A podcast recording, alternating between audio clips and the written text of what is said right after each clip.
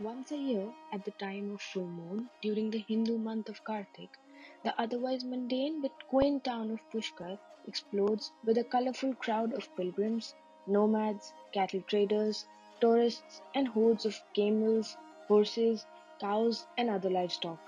What initially happened for two primary reasons to pay obeisance to Lord Brahma at the only Brahma temple in the world and to trade livestock is now alchemy of endless festivities lasting five days. Overwhelming in its magnitude, it encapsulates the spirit of India's western state of Rajasthan. There is never a dull moment in one of the world's largest cattle fair. Pushkar hosts an array of events, from those where the majority are mere spectators, camel race, camel decoration, and horse dancing, to events enticing people from all walks of life. Matka race, local versus foreigner soccer match, hot air balloon rides, turban tying competitions for foreigners, and moustache competition, in which men with three feet long crumb catcher and ducktail beard participate alike. From snake charmers playing wind instruments called been to Naga sadhus who are covered in ash with matted dreadlocks, waiting to take the holy bath at the Pushkar lake, this fair is kaleidoscopic. Ambling through the rugged terrains of the sandy region, one can view the prismatic incomprehensibility of colors and flavors. Bright pink, madder, fluorescent green, and indigo turbans worn by men bedazzle in the sand as the scorching sun rays touch them.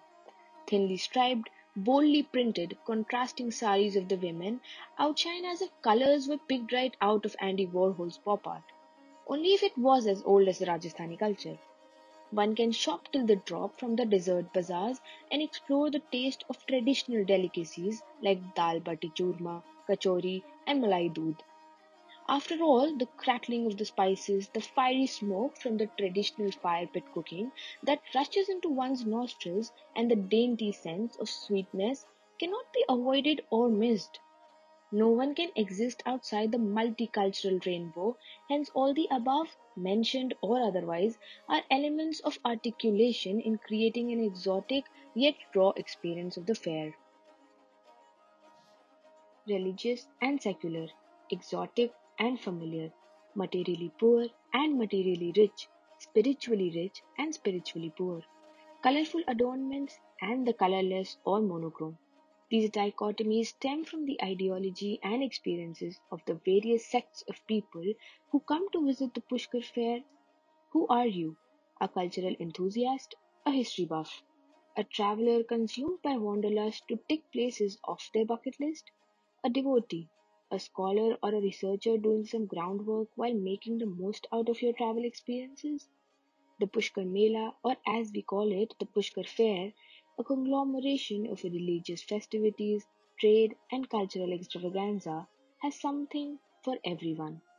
As aptly written to capture Pushkar and its annual celebrations, it is a land that cannot be viewed from afar. To look from a distance is to deceive oneself. It must be touched, it must be breathed.